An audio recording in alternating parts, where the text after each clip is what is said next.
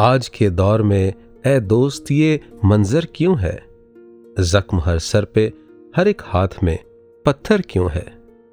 जब हकीकत है कि हर जर्रे में तू रहता है फिर ज़मीन पर कहीं मस्जिद तो कहीं मंदिर क्यों है?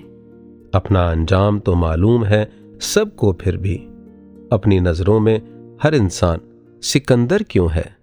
वॉइस डिवाइन का एक नया एपिसोड लेकर हम आपके साथ हाजिर हैं। मैं राकेश। मैं साक्षी। नमस्कार, धन निरंकार.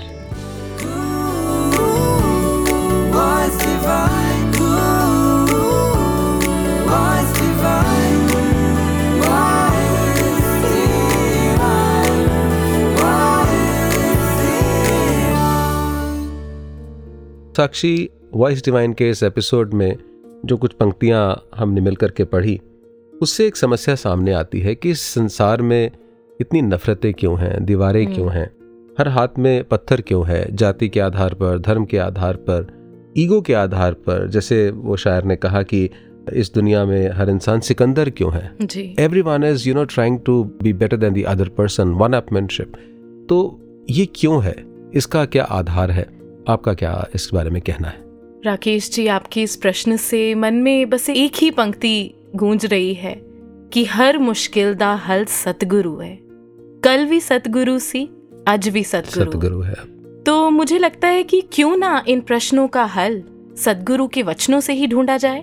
बिल्कुल साक्षी जी आपने बिल्कुल बजा फरमाया कि ज़िंदगी के अंदर कई बार ऐसे लगता है कि जो आध्यात्मिक समस्याएँ हैं शायद उनका हल ही संगत में मिलता है या सदगुरु के शब्दों में मिलता है। But I have tried and tested this in my life कि जीवन के समाज के दुनिया के किसी भी डोमेन किसी भी क्षेत्र की कोई भी समस्या या सवाल होता है उसका हल या उत्तर या समाधान हमें सदगुरु के वचनों में और ब्रह्म ज्ञान के अंदर ही मिलता है। जी। और ब्रह्म ज्ञान का आधार तो हमें सदगुरु ने पहले ही बताया कि पाँच प्रण हैं। पहले पाँच प्रण मानने हैं उसके बाद ही वो ज्ञान भी मन में टिक पाता है।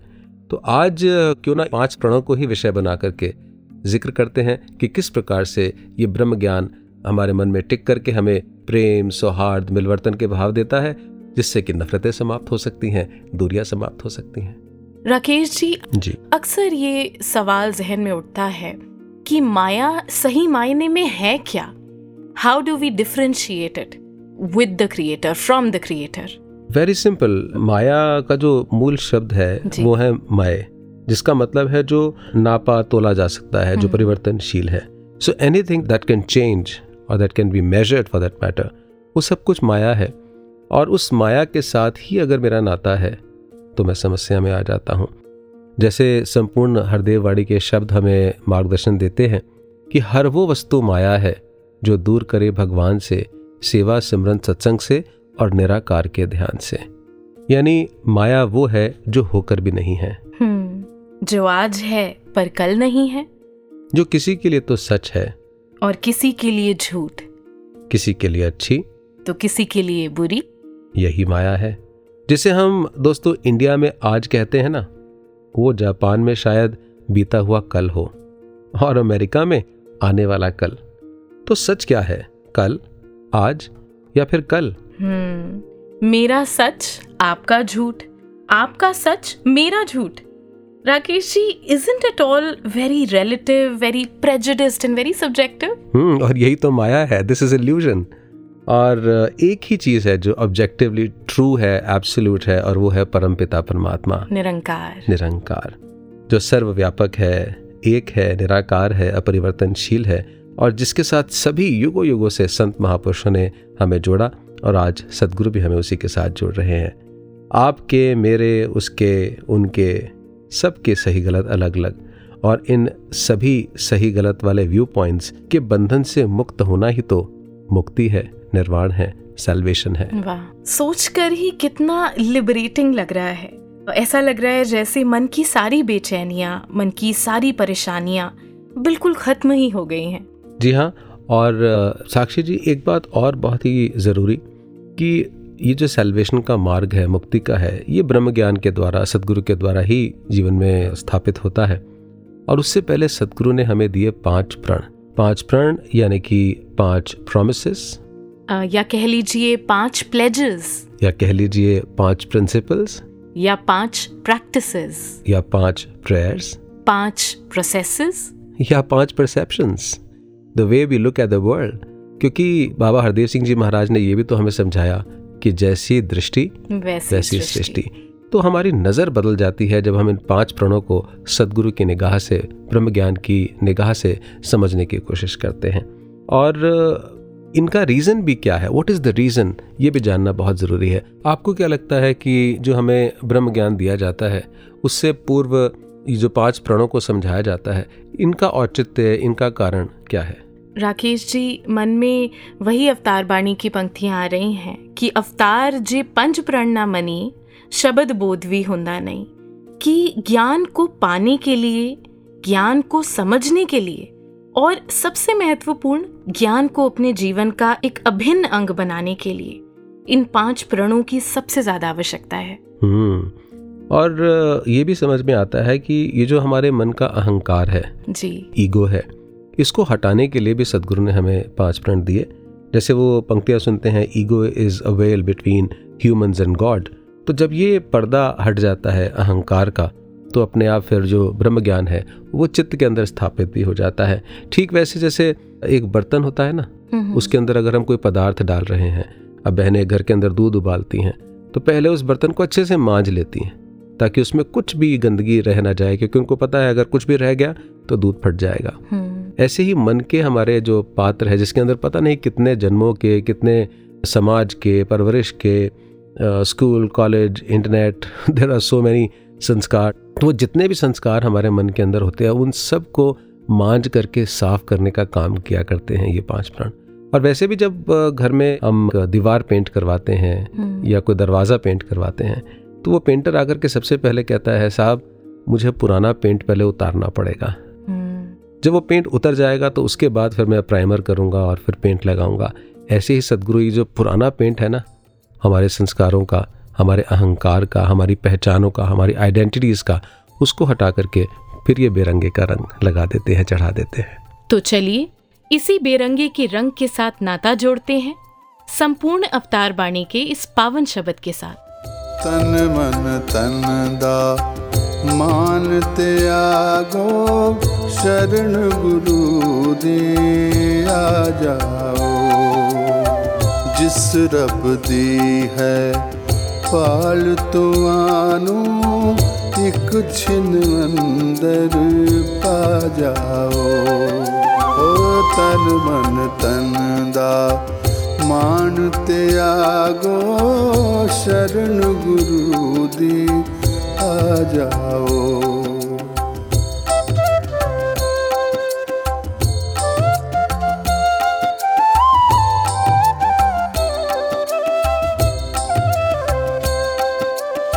सतगुरु है शाहादा शाह जो दिन दात विलाही सतगुरु है ਸਤਿਗੁਰੂ ਹੈ ਪੰਡਾਰ ਮਿਹਰ ਦਾ ਜਿੱਥੇ ਥੋੜ ਨ ਕਾਈਏ ਸਤਿਗੁਰ ਮਾਲਿਕ ਕੁਲ ਵਕਲਾਂ ਦਾ ਰੂਹਾਂ ਦਾ ਵੀ ਸੁਆਮੀ ਏ ਆਪੇ ਨਾਮ ਜਪਾਵਣ ਵਾਲਾ ਆਪ ਹੀ ਸਤਿਗੁਰੂ ਨਾਮੀਏ ਆਪੇ ਨਾਮ ਜਪਾਵਣ ਵਾਲਾ ਆਪ ਹੀ ਸਤਿਗੁਰੂ ਨਾਮੀਏ ਮਿਹਰ ਕਰੇ ਤਾਂ ਮੰਗਤੇ ਦੀ ਇੱਕ ਛਿਲ ਵਿੱਚ ਚੋਲੀ ਪਰਦੇ लोक सुखी पर लोक सुहेला कर देवे। मेहदी मेहर दे सद के जीवन, स्वर्ग मरी हो जाए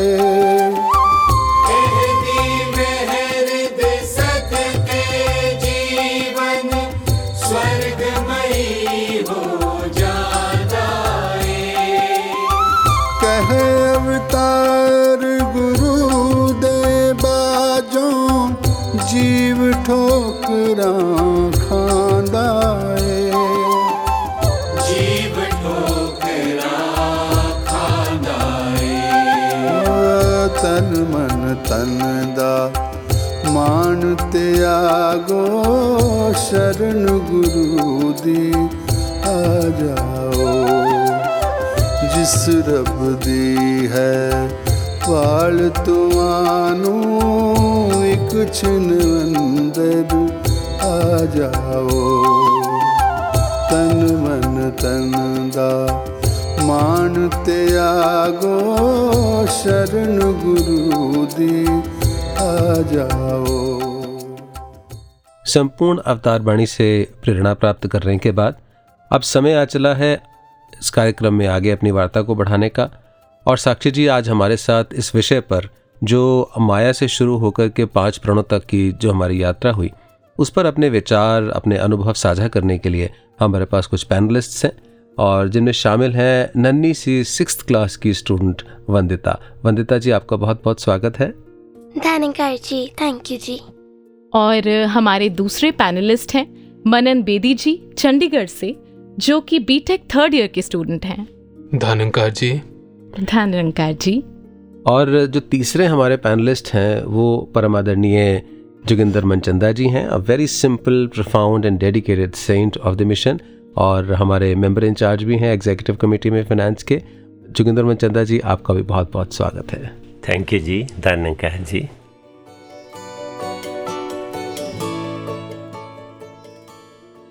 तो डिस्कशन को शुरू करते हैं और अपने पैनलिस्ट के अनुभव से सीखने की कोशिश करते हैं।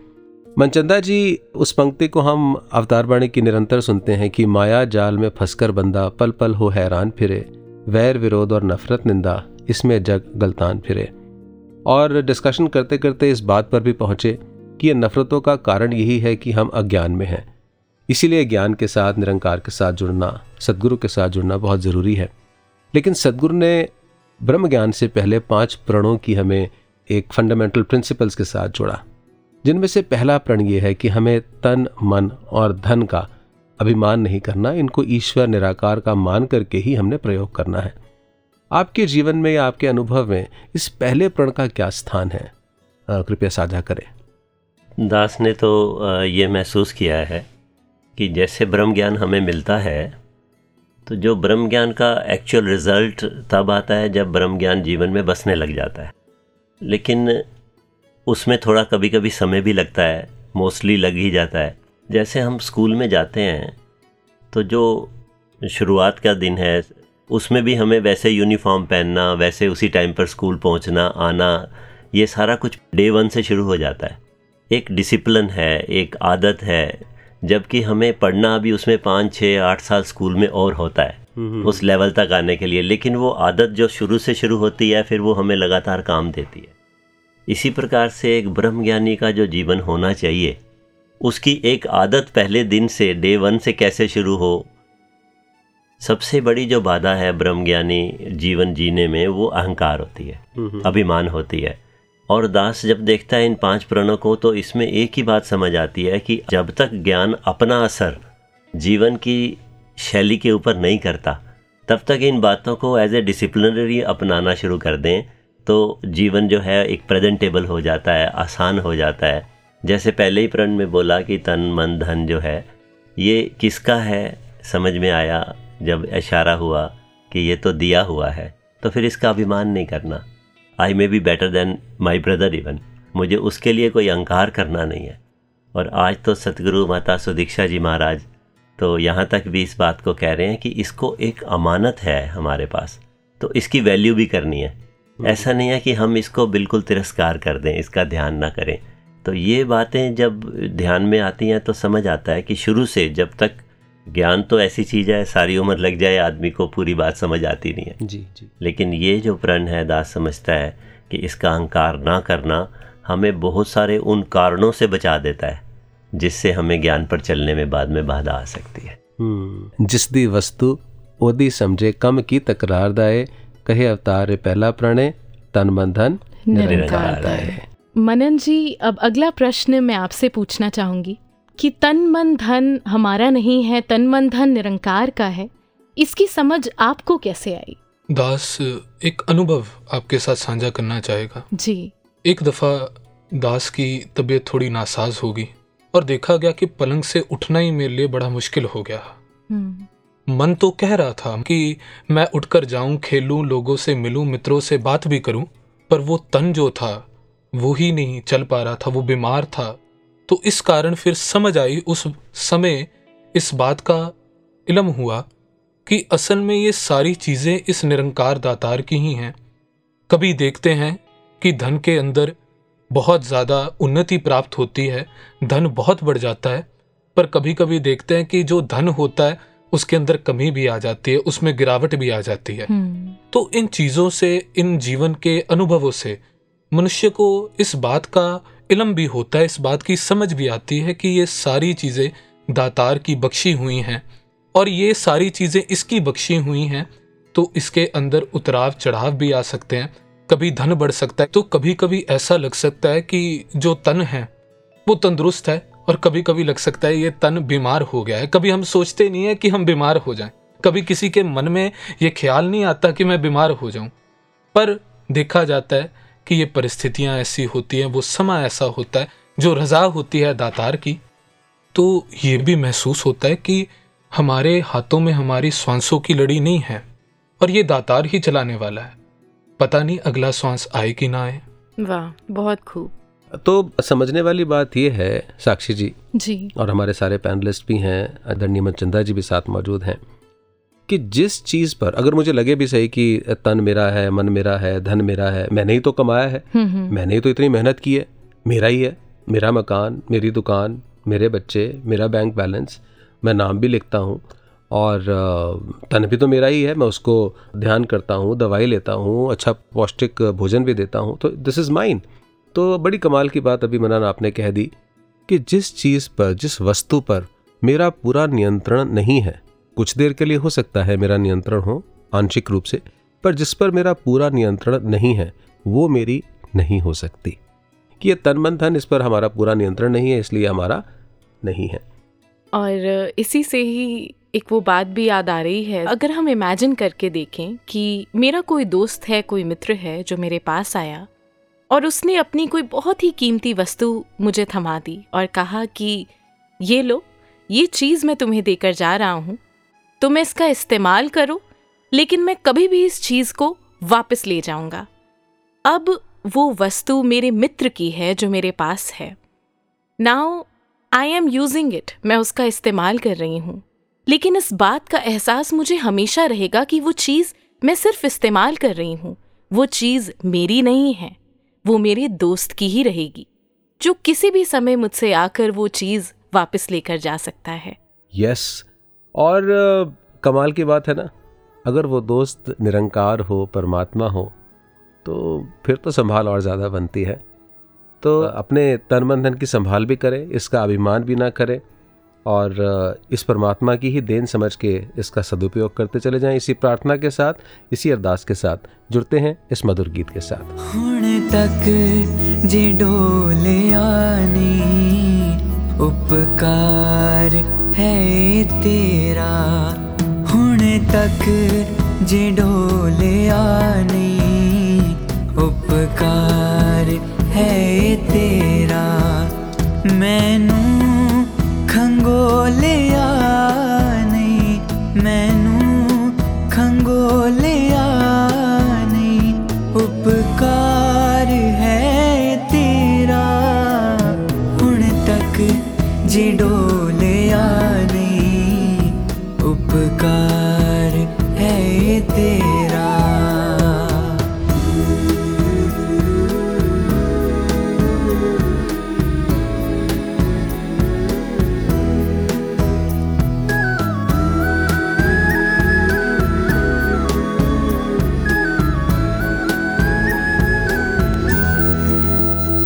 अकला दे बूहे आचों, कई बार तेनू लंगाया।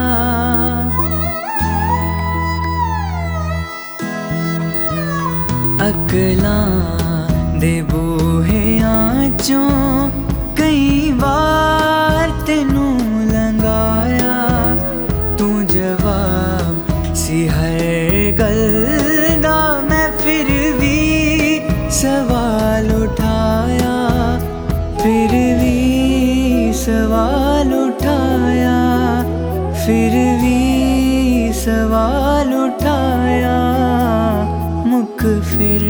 विमोडनि उपकार है तेरा। मुख फिर विमोड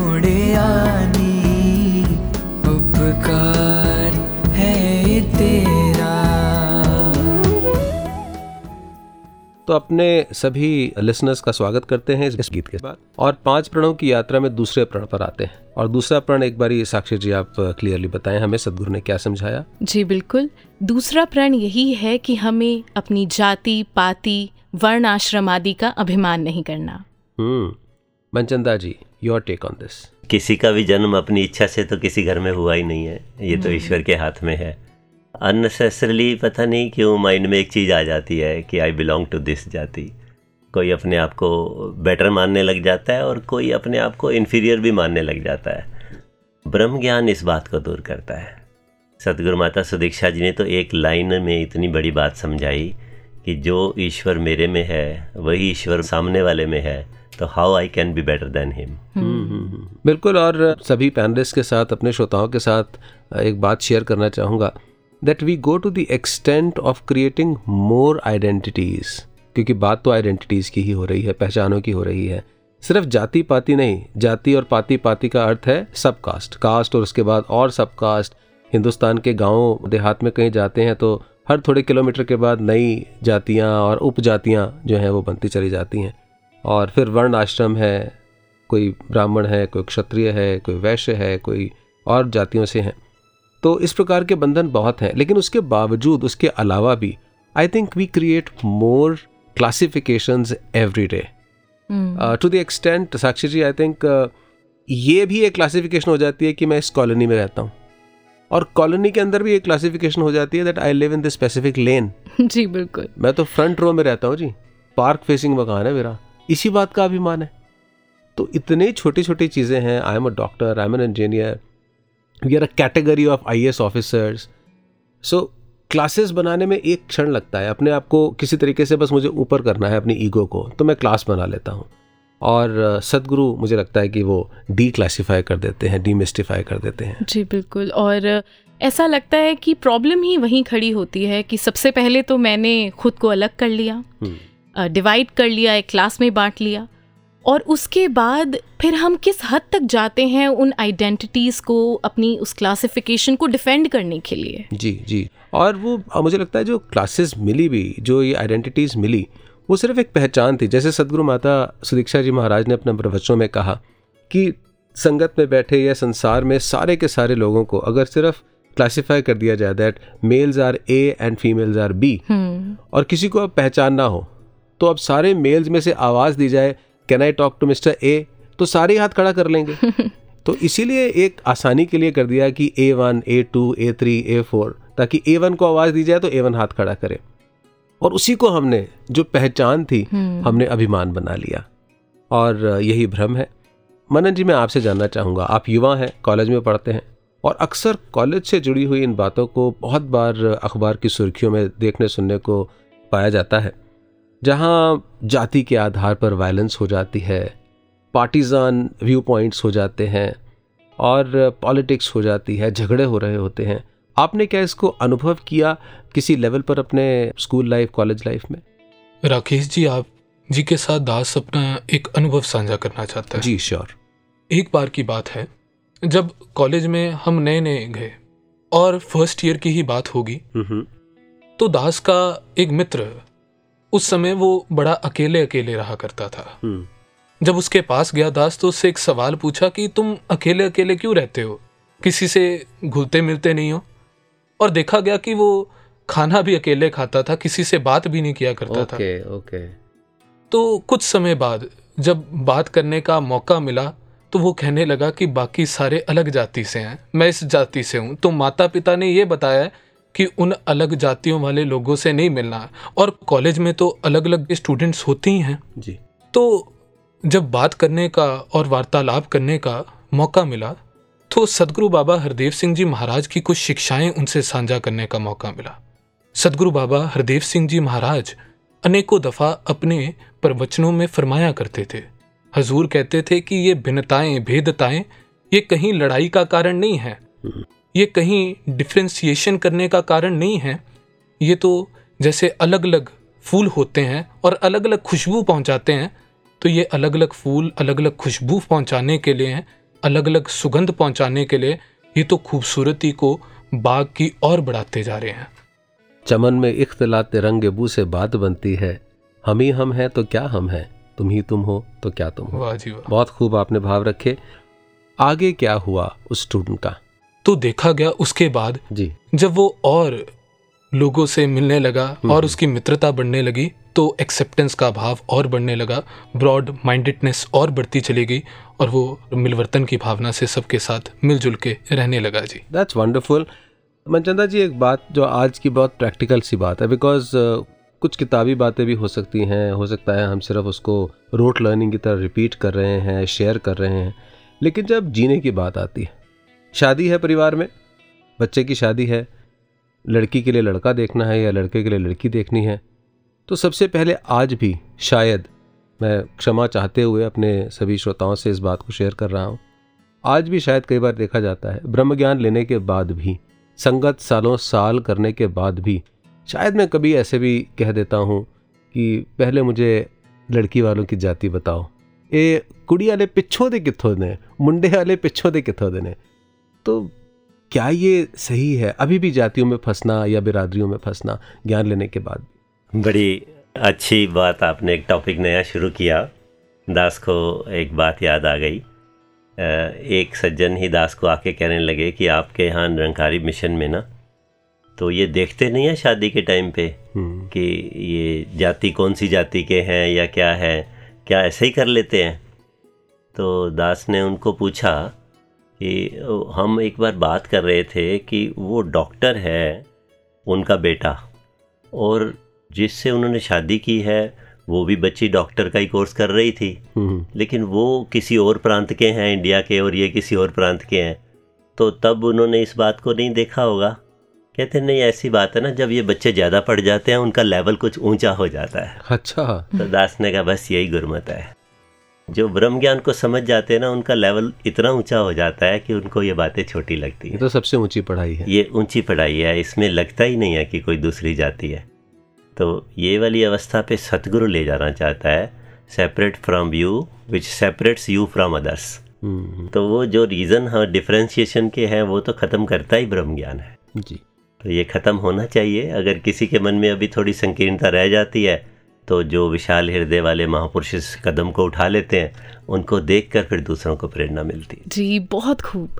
और यही आ रहा था मन में कि जब एक बार अपनी आइडेंटिटी का पता चल गया जब एक बार इस निरंकार से इस विशाल से नाता जुड़ गया तो थिंग्स शुड चेंज वहाँ से ही वो बदलाव वो एक सुंदर बदलाव शुरू होता है। अ, मुझे याद आ रहा है अभी कुछ दिन पहले ही सदगुरु माता सुदीक्षा जी महाराज ने अपने वचनों में एक बहुत ही एक सुंदर एग्ज़ाम्पल से हमें समझाया। एक मछली है और वो मछली एक्वेरियम में तैरा करती थी और तो उसे आदत थी एक एक्वेरियम के छोटे से दायरे में तैरने की। अब उस मछली को एक्वेरियम से किसी ने ले जाकर समुद्र में डाल दिया। अब वैसे तो वो मछली उस छोटे से एक्वेरियम से इस विशाल समुद्र में चली गई, लेकिन फिर भी वो अपना एक छोटा सा दायरा नहीं छोड़ रही है। वो उस छोटे से दायरे में ही तैरती चली जा रही है। हम्म, हम्म, हम्म, जबकि होना तो ये चाहिए था कि क्योंकि अब उस विशाल समुद्र में वो है उस विशाल समुद्र से नाता जुड़ गया है तो एक वो दायरा भी विशाल हो जाना चाहिए। तो बिल्कुल इसी तरीके से अ, मुझे लगता है कि जब ब्रह्म ज्ञान की ये दात मिलती है तो वो जो इस विशाल निरंकार के साथ जुड़कर हमारे भी मन में वो विशालता वो एक सहजता इन छोटी छोटी क्लासिफिकेशंस इन छोटे छोटे दीवारों को हम अगर तोड़ते चले जाए ना तो सही मायने में वही ज्ञान पर चलना होगा। बिल्कुल, और अफ्रॉग इन द वेल वाली जो सिचुएशन है, उससे हम बाहर निकल सकते हैं, ये समझ सकते हैं कि मानुष की जात सब के पहचान वो। तो जाति पाति वर्ण आश्रम आदि के बंधनों से मुक्त होते हुए एक छोटा सा ब्रेक लेते हैं, और इसके बाद वापस आएँगे तीसरे प्रण की चर्चा करने के लिए। ਫਰਮਾਨਾਂ ਨੂੰ ਮੈਂ ਸੁਣ ਕੇ ਥਾਂ ਥਾਂ ਤੇ ਜਾ ਸੁਣਾਇਆ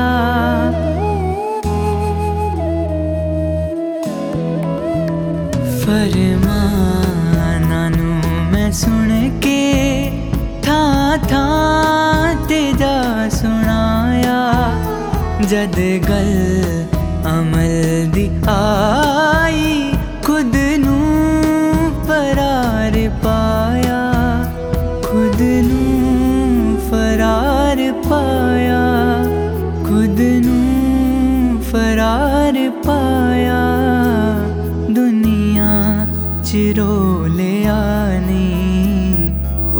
पुकार है तेरा। दुनिया चिरोल आने। उपकार है तेरा। तो चलिए अब आगे बढ़ते हैं अपने तीसरे प्रण की ओर, जो कि है कि किसी की खान पान या रहन सहन पर आपत्ति या नफरत नहीं करनी। तो वंदिता जी, अब मैं आपसे ये क्वेश्चन करना चाहूँगी कि आप स्कूल जाते हैं और वहाँ पे कितने सारे आपके क्लासमेट्स भी होंगे तो फिर आप अपने स्कूल में अपनी क्लास में कैसे आप इस तीसरे प्रण को फॉलो करते हैं? मैं अपना लंच सबके साथ शेयर भी करती हूँ हम्म और सब अपना लंच भी मेरे साथ शेयर करते हैं। और संगत में भी तो हमें यही सिखाया जाता है। पर मैं एक चीज़ और भी याद रखती हूँ। मैं जब भी स्कूल में खाना खाती हूँ तो जैसे हम घर में भोग लगाकर खाना खाते हैं वैसे ही मैं स्कूल में भी भोग लगाकर शुरू करती हूँ। तो स्कूल में आप किसको भोग लगाती हैं? अपने क्लासमेट्स को अपने फ्रेंड्स को और कभी कभी तो टीचर्स को भी। अरे वाह that's lovely how innocent no Sakshi बिल्कुल जी बिल्कुल। और मैं यही नोटिस कर रही थी कि छोटे छोटे बच्चे होते हैं उनके मन में कोई प्रेजुडिसेस नहीं होते हैं। हम्म। कोई हेट्रेड नहीं होती है। And it's so easy to love so easy to accept बच्चे हैं तो बच्चे हैं। बिल्कुल। तो इसलिए बचपन वाला जो भोलापन है ना इसे साइकोलॉजी की थ्योरीज में भी कहा जाता है always keep your inner child alive तो वो ज़िंदा रहे तो फिर हम ये जो दीवारें बन रही हैं प्रेजुडिसेस बने हैं जातियों के खान पान के इन सबसे दूर रह पाते हैं ईगो से दूर रह पाते हैं। दैट वाज वंडरफुल और मनन आप अब बताएँ आपका कॉलेज लाइफ का स्टूडेंट लाइफ का अनुभव है? अब ये भी हमें सदगुरु ने डायरेक्शंस दी, समझाया। हालाँकि इस बात में तो कोई दो राय नहीं है। जो संपूर्ण अवतार वाणी के अंदर हम पंक्तियाँ पढ़ते हैं, तैनो जेड़ा चंगा लगे खा पीते वस्त्र पा, दुनिया दा उपदेशक बन के, होर ना झगड़े पे आवदा साथ में ये पंक्तियाँ भी आती हैं कि खाना पीना तन दे खातिर रूह दा कोई संबंध नहीं। आदरणीय मनचंदा जी, आप मार्गदर्शन करें हमारे श्रोताओं का भी और यहाँ पर बैठे सभी पैनलिस्ट के साथ साथ हमारा भी। कि इसकी मर्यादा क्या है, इसकी परिधि क्या है? ऐसा लगता है कि ये क्लैरिफिकेशन पहले भी दी गई होंगी, पहले युगों में भी। दास ने एक स्टोरी पढ़ी थी बहुत पहले कि एक महात्मा ने यही समझाया कि आपने किसी के खान पान पर आपत्ति नहीं करनी है, नफरत नहीं करनी है और ब्रह्म ज्ञान देने के बाद वो चले गए। उसके बाद उन्होंने आपस में कंक्लूजन ये निकाला कि हम कुछ भी खा पी सकते हैं क्योंकि खाने पीने का संबंध तो रूह से होता है। जब महात्मा कुछ समय के बाद आए तो उन्होंने देखा वो तो नशे की भी आदत उन्होंने डाल ली है। हम्म। तो महात्मा ने कहा ये तुमने क्या किया? तो कहने लगे जी आप ही ने समझाया था कि खाना पीना तो शरीर के रूह से उसका कोई बात ही नहीं है। जी जी। तो महात्मा ने कहा चलो कल हम भिक्षा लेने चलेंगे। तो उनको साथ लेकर भिक्षा लेने वो कहाँ गए? जहाँ लोहा पिघलाया जाता है। अच्छा। और फिर कहा कि आज जो भिक्षा में मिलेगा हम वही खाएँगे। हम्म। वही लेंगे। तो फिर उनको एक बन बात समझ में आ गई कि यह क्या कहते हैं। हम्म। जिस प्रकार पिघला हुआ लोहा हम नहीं पिएँगे क्योंकि मालूम है हमारे शरीर को खराब कर देगा। इसी प्रकार से शरीर का ध्यान तो पहले प्रण में ही बता दिया ना। जी। जो चीज़ शरीर के लिए अच्छी नहीं है जैसे नशे का सेवन जो है समाज के लिए अच्छी नहीं है परिवार को जो उचित समय मिलना चाहिए जो धनराशि मिलनी चाहिए वो सारा नशों में अगर कोई लगाता है तो वो वाली चीज़ पर आपत्ति भी करनी है इसका भी ध्यान करना है। क्या बात है यानी कि सदगुरु सिर्फ़ आध्यात्मिक नहीं लेकिन सामाजिक भी जीवन को हमारे सुंदर बना रहे हैं लोग सुखी पर लोग सुहेला कर रहे हैं। तीसरे प्रण का ज़िक्र करते करते अब चौथे प्रण की ओर आते हैं और चौथा प्रण बहुत स्पष्टता से हमें ये बताता है कि हमने गृहस्थ में रह कर के अपने हर कर्तव्य का निर्वहन करना है और घर बार छोड़ करके जंगलों में नहीं जाना है किसी पर बोझ नहीं बनना है। इसका जो अर्थ है, तर्क है, वो आप बताएँ अमरचंदा जी। बाबा देव सिंह जी महाराज की वो बातें तो हमें याद ही हैं कि सन्यास जागने का नाम है, भागने का नाम नहीं है। तो किस तरीके से एक गुरसिख अपने जीवन में चौथे प्रण को जी सकता है? एक बड़ी इंटरेस्टिंग बात ध्यान में आ गई। 2019 के समागम में देखा गया कि सात संगत के साथ रेलवे स्टेशन की साइड से एक नौजवान भी आया था, जिसने सात संगत महापुरुषों के साथ इस बात की चर्चा की थी कि मैं एक आईटी इंजीनियर हूँ और प्रभु की प्राप्ति के लिए मैं सब कुछ छोड़ के अब हिमालय की तरफ़ जा रहा था। तो रास्ते में आपकी संगत के सदस्यों के साथ मिलके पता लगा कि आज परमात्मा की प्रभु की पहचान ब्रह्म ज्ञान के द्वारा यहाँ हो सकती है। तो मैं भी इस तरफ़ आ गया। तो महात्मा ने दया करके उनको कहा कि ठीक है आप बैठो आपको तो प्रभु परमात्मा के दर्शन अभी हो जाएँगे। जब उनको पाँच प्रण दे रहे थे चौथे प्रण की बात आई तो उनको कहा कि आपने ग्रस्त धर्म का पालन करना है और इस तरह से साधु या सन्यासी बनकर जीवन को व्यतीत नहीं करना। तो उस नौजवान ने चौथा प्रण लेने से मना कर दिया। अच्छा। कहने लगा मैंने तो ये सोच रखा है कि मैंने शादी नहीं करनी है। हम्म। तो महात्मा ने कहा ठीक है आपने सोच रखा है शादी नहीं करनी है पर आपके माता पिता तो हैं आपके सामाजिक कर्तव्य तो हैं। हम्म, उन कर्तव्यों का पालन करना है। इस ब्रह्म ज्ञान को प्राप्त करने के बाद ये नहीं है कि आप इनको छोड़ देंगे। हम्म, और बड़ी खुशी हुई इस बात को। बाद में पता लगा कि उन्होंने ब्रह्म ज्ञान लिया और इस बात का एहसास किया कि इस ब्रह्म ज्ञान को प्राप्त करने के लिए या परमात्मा के दर्शन करने के लिए अपने कर्तव्यों को छोड़कर जाने वाली बात ही नहीं थी, नहीं थी। और एक साल के बाद उन्होंने शादी भी कर ली। ये भी बात फिर बाद में सामने आई। ओके। और सतगुरु माता सुदीक्षा जी महाराज ने फिर इसको और अलर्ट किया। हम्म, अगर हम अपने मूल अवतार वाणी के शब्द को देखते हैं तो यही बात समझाई है कि ग्रस्त धर्म का पालन करना है, ब्रह्म ज्ञान के लिए हमें अपने घर बार को छोड़ नहीं देना। सतगुरु माता सुदीक्षा जी ने कहा कि अगर वो वाला काम नहीं भी कर रहे, पर घर में ही पड़े रहते हैं, अपने कर्तव्यों के पालन के लिए, परिवार के पालन के लिए उद्यम नहीं करते हैं तो वो भी चौथे प्रण को हम नकार रहे हैं। बिल्कुल, और मुझे तो ये लगता है कि अगर एक ही घर में अलग अलग कमरों के अंदर हम बैठ करके अपना मोबाइल या अपना टेलीविज़न अलग अलग कमरों में बैठ करके देख रहे हैं और इसलिए शायद कि मेरी उससे बनती नहीं, उसकी मेरे से बनती नहीं है तो वो भी तो शायद पलायन ही है। और सतगुरु माता जी ने तो यहाँ तक कह दिया कि कई बार हम ऐसा भी सोच लेते हैं कि ये जीवन जीने के लायक नहीं है, मुझे ये जीवन ही छोड़ देना चाहिए। वी हैव सुसाइडल थाट्स आत्महत्या करने के भाव आते हैं। तो वहाँ भी हमें सदगुरु माता जी ने समझाया कि ये जीवन हमें प्रभु की रज़ा से मिला है और इसे समाप्त करना ये हमारा अधिकार नहीं है। ये भी ईश्वर का ही अधिकार है। इस प्रकार की सोच भी हमें नहीं रखनी चाहिए। तो आइए श्रोताओ अब ज़िक्र करते हैं पाँचवें प्रण का। जी पांचवा प्रण। यानी कि बिना सदगुरु के आज्ञा के ये ब्रह्म ज्ञान किसी और के आगे नहीं खोलना है। हम्म मनन आप बताएँ कि आपको क्या समझ आता है पाँचवें प्रण से? या कई बार मन में ऐसा डाउट आता है कि if I have this divine knowledge और God knowledge why can't I share it with my friends और एनीवन एल्स जब ये ख्याल मन में आता है तो अवतार बाणी की एक पंक्ति उसी समय मन में गूंजने रख जाती है। कि मुंडा जे बन जाए मनीटर मास्टर नहीं अखवा सकता हम्म। कहते अगर मुंडा कोई ये सोचने लग जाए कि मेरे को तो बड़ी समझ आ गई है तो फिर वो मास्टर नहीं अखवा सकता। इसका भाव यही है कि जो उसने सीखा है, अभी उसमें वो इतना परिपक्व नहीं हुआ, इतना परफेक्ट नहीं हुआ कि वो जो तालीम है वो औरों को दे पाए। तो ये जो गुरु ने समझाया है कि जब तक आपको आदेश नहीं होता कि आप इस ज्ञान का प्रचार करें, तब तक कोई भी गुरसिख इस ज्ञान को किसी के समक्ष नहीं खोल सकता। जी। जी, बिल्कुल। और ज़ाहिर बात है कि जो ज्ञान है, हम जानते ही हैं, शास्त्रों में लिखा है कि ध्यान मूलम गुरुर मूर्ति, पूजा मूलम गुरुर पदम, मंत्र मूलम गुरुर वाक्यम, मोक्ष मूलम गुरु कृपा। तो ये ब्रह्म ज्ञान जो है, मुक्ति का मार्ग जो है, ये तो केवल और केवल सदगुरु की कृपा से ही प्राप्त होता है, गुरु कृपा ही केवलम। इसे कोई हम सोचे अकल से इंटरेक्ट से जाना जा सकता हो, समझा जा सकता हो, अनुभव किया जा सकता हो तो बहुत सारे ऐसे आए, पोथी पढ़ पढ़ जगमुआ पंडित भयानक कोय कबीरदास जी को कहना पड़ गया।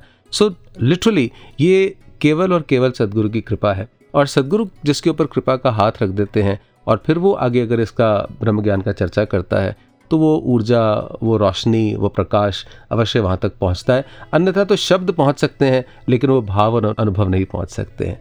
तो इन पाँच प्रणों की जो सारी की सारी चर्चा हुई, उसके अंत में मैं चाहूँगा कि हम आप सभी से टेक अवे मैसेज लें। तो सबसे पहले आदरणीय मनचंदा जी। आदरणीय राकेश जी दास यही बात समझ रहा है कि ये तो कृपा साध्य मार्ग है। जी। और सतगुरु की कृपा ही ब्रह्म ज्ञान को स्थापित कर सकती है। जब तक ये स्थापना होती है तब तक किस तरह से गृहस्थी जीवन भी जिया जाए पर साथ ही साथ भक्ति हो जाए ये पाँच प्रणों का अगर कोई अपने ऊपर पहरा देता है सिंपल सा उदाहरण सतगुरु माता सुदीक्षा जी ने कहा कि अगर किसी आदमी ने किसी स्टॉक मार्केट में पैसे लगाए और उसको रिटर्न बड़ी अच्छी मिल गई। हम्म। अगर वो ये कहता है कि मेरे पास दिमाग बहुत अच्छा है और मैं दूसरों से अच्छे रिटर्न ले आया तो ये अहंकार है। और अगर वो ये सोचता है कि ये तो दिमाग में तो प्रभु ने दिया था हम्म, इसकी कृपा से रिटर्न मिली तो वही कर्म हुआ लेकिन भक्ति हो गई। हम्म। तो अगर इन प्रणों का ध्यान रखते हैं तो हमारा हर कर्म ही भक्ति बन जाता है। क्या बात है। मनन जी आप जाते जाते श्रोताओं के साथ क्या साझा करना चाहेंगे? दास तो यही कहना चाहेगा कि ये जो पाँच प्रण सतगुरु ने हम सभी को बख्शे हैं, दिए हैं, ये हमारे जीवन को और खूबसूरत बनाने के लिए हैं। और जैसे जैसे इन पाँच प्रणों का हम अपने जीवन के अंदर एक प्रैक्टिकल रूप से इनको अपने जीवन में अपनाते हैं तो देखा जाता है ये जो जर्नी है जीवन की, ये और खूबसूरत होती चली जाती है। मिलवर्तन, सहनशीलता, विशालता जैसे अनेकों दैवी गुण हमारे जीवन में आ जाते हैं, जब हम इन पाँच प्रणों को अपने जीवन में प्रैक्टिकल रूप से धारण करके इन पर नियमित अपना जीवन बसर करते हैं। बसर करते हैं। बिल्कुल ठीक जी। वंदिता आपका छोटा छोटा सा क्या मैसेज है? मेरा कोई टेक अवे मैसेज तो है ही नहीं। बस एक यही अरदास है सतगुरु माता जी से कि मैं सारे जो पाँच प्रण हैं उन्हें मान सकूँ ये शक्ति देना और ऐसे ही सेवा सिमरन सत्संग से जुड़ रही रहूँ। क्या बात है। तो अपने पैनलिस्ट का धन्यवाद करते हैं Sakshi.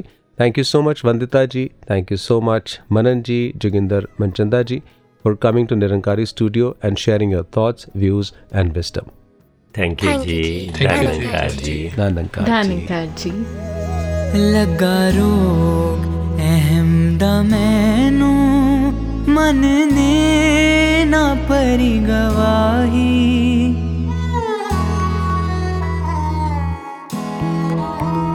लगा रोग अहम मैनू मन परी गवाही कि मेरा तू करदा मैं न बज ही ना विखाई मैं न बज ही ना विखाई मैं न बज ही ना विखाई ऐबा नु फोलिया नी उपकार है तेरा है नु फोलिया नी उपकार है तेरा मैनू खंगोलिया नहीं उपकार है तेरा ਹੁਣ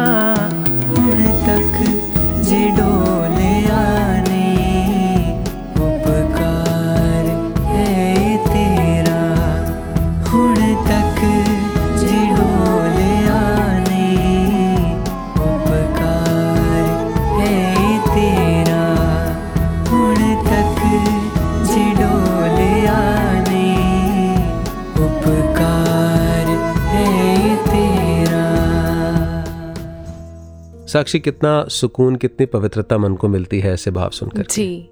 और ब्रह्म ज्ञान तो एक भाव है जिसकी पूर्ति अनुभव बनने पर होती है। और भाव से अनुभव किए यात्रा स्वभाव में तब परिवर्तित होती है जब हम पाँच प्रणों को मानते हैं और सेवा सिमरन सत्संग करते हुए अपने जीवन को निभाते हैं।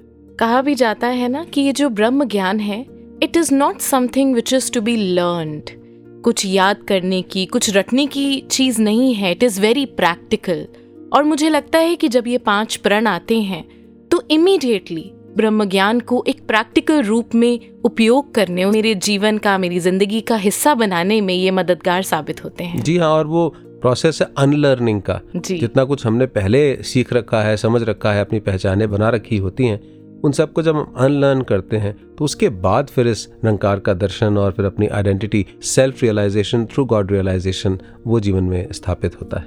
बहुत खूब और इससे मुझे एक बहुत ही फ़ेमस साइकेट्रिस्ट का कहा एक कोट भी याद आ रहा है। उन्होंने कहा कि the world will ask you who you are and if you do not know the world will tell you और अगर हम अपनी आइडेंटिटी को सदगुरु की कृपा से जान लेते हैं कि I am nothing but this Nirankar nothing else तो मुझे लगता है कि वो गुंजाइश ही नहीं रह जाती कि कोई और ये छोटी मोटी और ये सारी झूठी आइडेंटिटीज को मैं अपने ऊपर हावी होने दूँ। ऐसी कोई गुंजाइश रह नहीं जाती।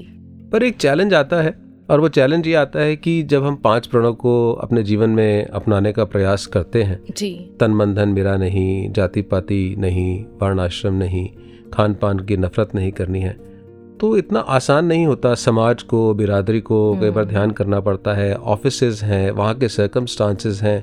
कई बार कई नौजवान हमसे पूछते हैं कि अब कहीं बात करनी हो तो बार बार ये मन में लगता है कि should I answer back hmm, और should I not answer back कहीं मैं ईगोइस्टिक तो नहीं हो रहा हूँ।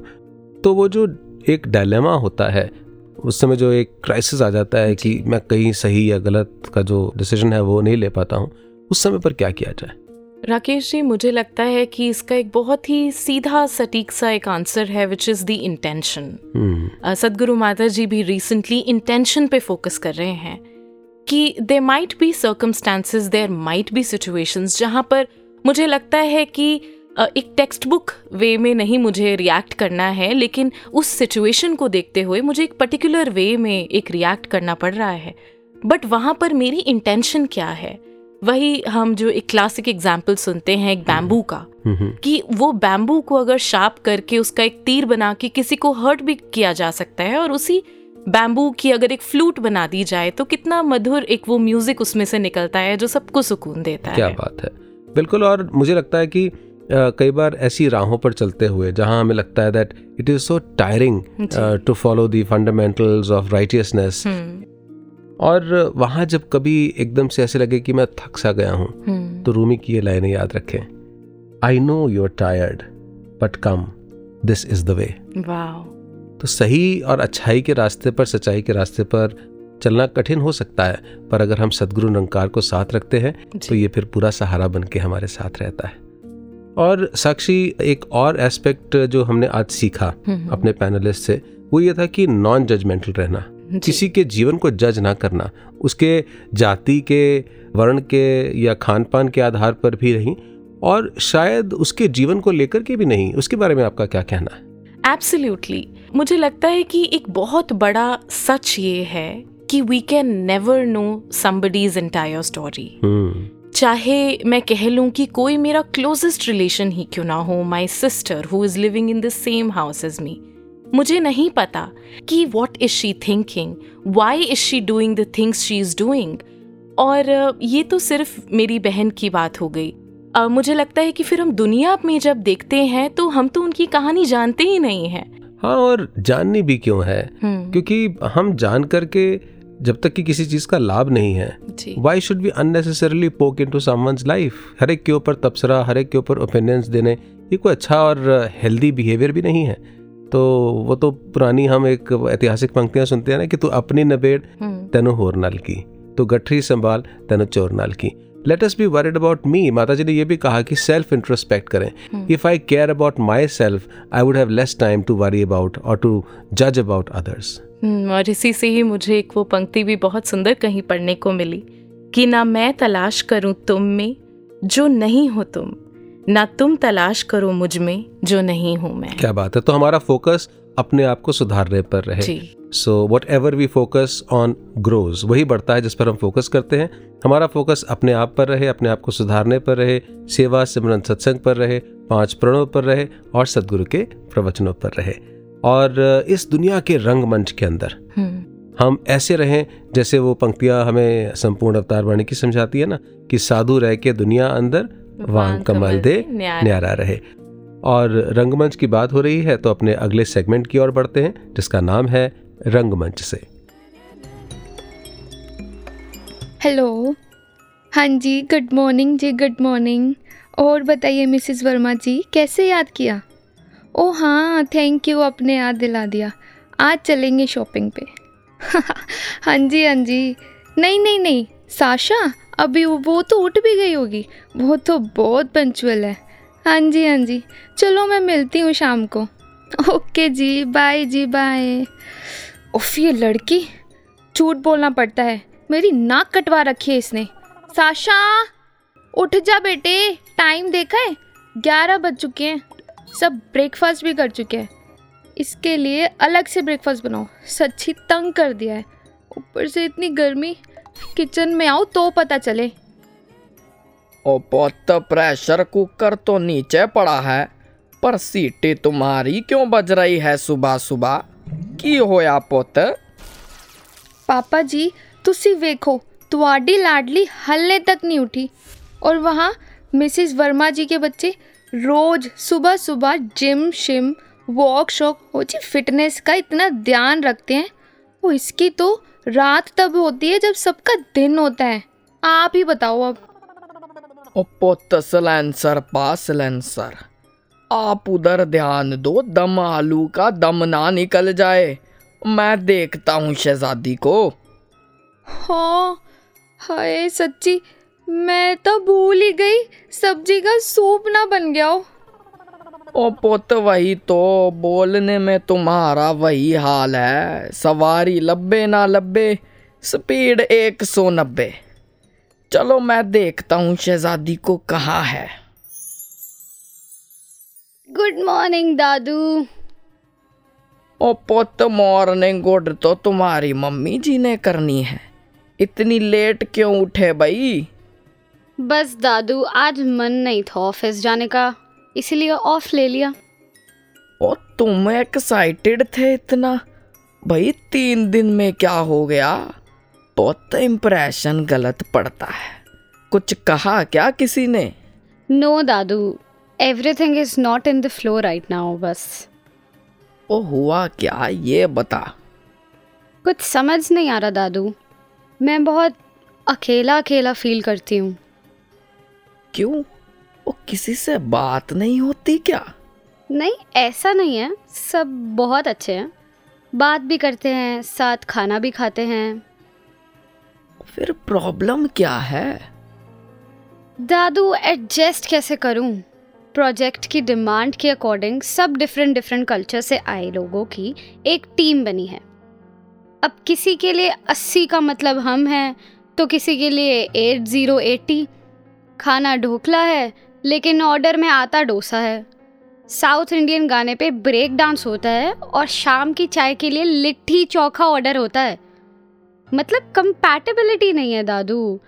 Look at me I want every thing to be perfect दोस्त भी कोई ऐसा हो जो मेरे जैसा हो ना?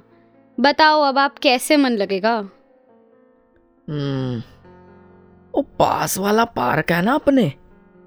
हाँ हाँ जहाँ हम एक्सरसाइज करने जाते हैं। वो तो मैं करता था एक्सरसाइज तुम तो रील बनाने जाया करते थे। अम, ऐसा नहीं है। वो तो उसकी खास बात क्या है? मतलब उस पार्क की। फ्लास दादू इतने सारे कलर्स की इतनी प्यारी खुशबू ऊपर से जब भी रील बनाती हूँ वहाँ जाके बड़े सारे लाइक्स आते हैं। हम्म पर मुझे तो लाल वाला बहुत पसंद है। भाई मैंने तो रिक्वेस्ट डाल दी है सोसाइटी में। कि सिर्फ़ लाल वाला रखो और बाकी सब हटा दो। हो? क्यों दादू? सब साथ में इतने तो अच्छे लगते हैं। एंड फ्लावर्स आर फ्लावर्स ना क्या फ़र्क पड़ता है रंग क्या है? वही तो बेटा जी ह्यूमन आर ऑल्सो ह्यूमंस क्या फ़र्क पड़ता है क्या खाते हैं कहाँ से आए हैं कैसा बोलते हैं? पुत साथ हैं तभी तो तुम सब एक टीम हो। और इतना प्यार देते हैं तुम्हें। और नया खाना देखो, नई बातें सीखो। पुत, हम आजकल परफेक्शन के पीछे ना बहुत भागने लग गए। रब के अलावा तो कोई परफेक्ट है ही नहीं। इसलिए सबको प्यार की नज़र से देखो। सब अपने ही लगेंगे। और तुम अपना कल्चर भी दिखाओ उनको बेटे। मेरा कल्चर?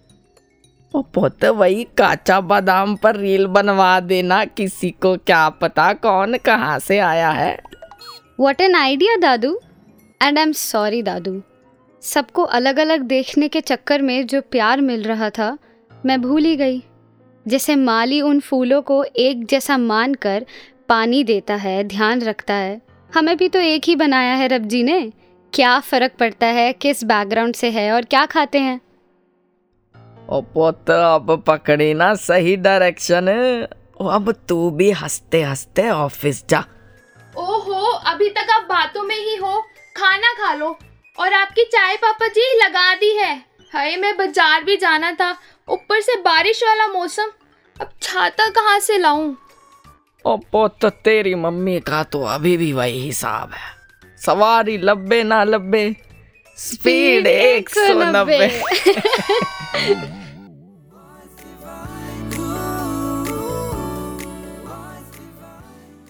रंगमंच के इस गुदगुदाते हुए अनुभव के बाद वापस लौटते हैं दोस्तों। आपके साथ वार्ता चल रही है विषय है पाँच प्रण। और पाँच प्रणों का यही समझाना है कि हम जीवन के अंदर जिनको कई बार नॉर्मल मान लेते हैं हम अपने नॉर्मल साक्षी डिफाइन कर लेते हैं दिस इज़ नॉर्मल यही ठीक है मेरे अनुसार ये ठीक है and this is my normal so एक फिलोसोफर ने कहा that normal itself is an illusion what is normal for a spider is chaos for the fly एक मकड़ी तो समझ रही है कि ये मेरा बनाया हुआ जाल है and I am very comfortable लेकिन एक मक्खी या एक मच्छर उसमें आकर के फंस जाता है उसके लिए वो जंजाल बन जाता है। तो हर एक की अपनी अपनी ज़िंदगी हर एक का अपना अपना दृष्टिकोण है और सबका सम्मान करना सबको स्वीकार करना एक्सेप्ट करना यही भक्ति है यही ब्रह्म ज्ञान है। वाह। राकेश जी मेरे मन में एक प्रश्न आ रहा है जो मैं आपसे पूछना चाहूँगी। अक्सर देखा है कि दुनिया में कुछ ऐसे भी लोग होते हैं जो खुद तो जजमेंटल होते ही हैं खुद तो जज कर ही रहे होते हैं। साथ ही वो औरों के विश्वास को हिलाने का भी प्रयास करते हैं। तो ऐसे में जब इतनी नेगेटिविटी हो आसपास तो उससे अलूफ कैसे रहा जाए? साक्षी जी बिल्कुल सही बात है और ख़ासकर आजकल का डिजिटल वर्ल्ड है। व्हाट्सएप का ट्विटर का ईमेल्स का ज़माना है। बहुत जल्दी मैसेजेस ट्रैवल कर जाते हैं। और ये देखा जाता है कि इस प्रकार के कहीं हेट मैसेजेस और अफवाहें नेगेटिव मैसेजेस सर्कुलेट होते हैं। ऐसे में जो मुझे निजी तौर पर लगता है वो दो बातें पहली बात हम चेतन रहें। जी। हमें सच्चाई का पता है। हमें पता है कि एक मैसेज जो भ्रामक है उसके अंदर की बात बिल्कुल कुछ सच नहीं है। तो हमें अपने आप को ही आंसर बैक करना है that if this is not right for me I have to ignore it hmm. और मुझे जो सदगुरु ने सच्चाई का अच्छाई का मार्ग दिया है मुझे उसके ऊपर चलना है। दूसरा पहलू हम सब के लिए अरदास करें। उनके लिए भी जो किसी कारण से बेनिफिट ऑफ़ द डाउट तो देना ही है सदगुरु माता जी ने कहा तो सबको बेनिफिट ऑफ़ द डाउट देते हुए सबके लिए अरदास कि भला करो सबका प्रभु सबका हो कल्याण। उनको भी सुमति मिले जो इस प्रकार के निंदा के मार्ग पर हैं ताकि वो भी गुरमत के मार्ग पर चलकर भक्ति का आनंद प्राप्त करें। Wow. And in the end, it's all about focusing on what I am supposed to focus on. Yes, and now it is time to focus on the words of the master. सदगुरु माता जी के प्रवचनों के साथ आशीर्वादों के साथ जुड़ते हैं और अपने प्यारे प्यारे श्रोताओं से अनुमति लेते हैं इजाज़त लेते हैं तो दोस्तों दीजिए इजाज़त राकेश को और साक्षी को नमस्कार, धन निरंकार।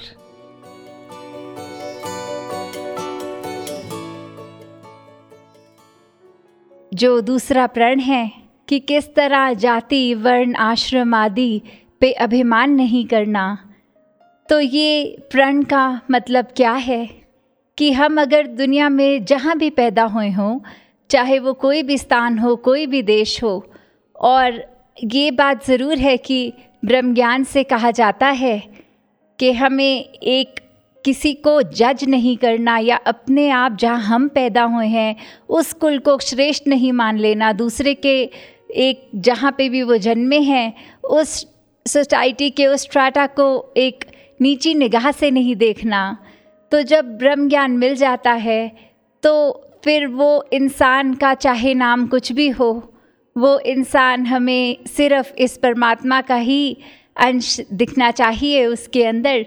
ना कि उसके नामों से हम कोई अपनी जजमेंट लगाएँ कि अगर एक हमारा ऐसा सरनेम है कि हम सोसाइटल नॉर्म्स में वो थोड़ा अपर सरनेम माना जाता है, वो थोड़ा सुपीरियर माना जाता है तो इस चीज़ का हम मान ना कर लें और बाकियों को हम एक तुच्छ निगाह से ना देखें कि वो एक ऐसे कुल से नहीं है, ऐसे एक अपने बैकग्राउंड से नहीं हैं तो ये प्रण हमें उस कार्य से रोकता है कि अगर हमारा ऐसा कुछ अपब्रिंगिंग है जो सोसाइटल नॉर्म्स में एक लोअर सरनेम माना जाता है तो अपने आप को भी तुच्छ नहीं देखना उस तरह की एक हम्बल होना एक चीज़ है, पर एक वो अपने आप को कि दूसरों का हम मुकाबला नहीं कर सकते, वो थोड़े ऊँचे घराने के हैं या कुछ इस तरह की जो सोच होती है, क्योंकि ये निरंकार तो हर एक में ही है तो बस ये नाम तो सिर्फ़ आइडेंटिटीज़ के लिए हैं, ये सरनेम्स तो सिर्फ़ उस पहचान के लिए हैं।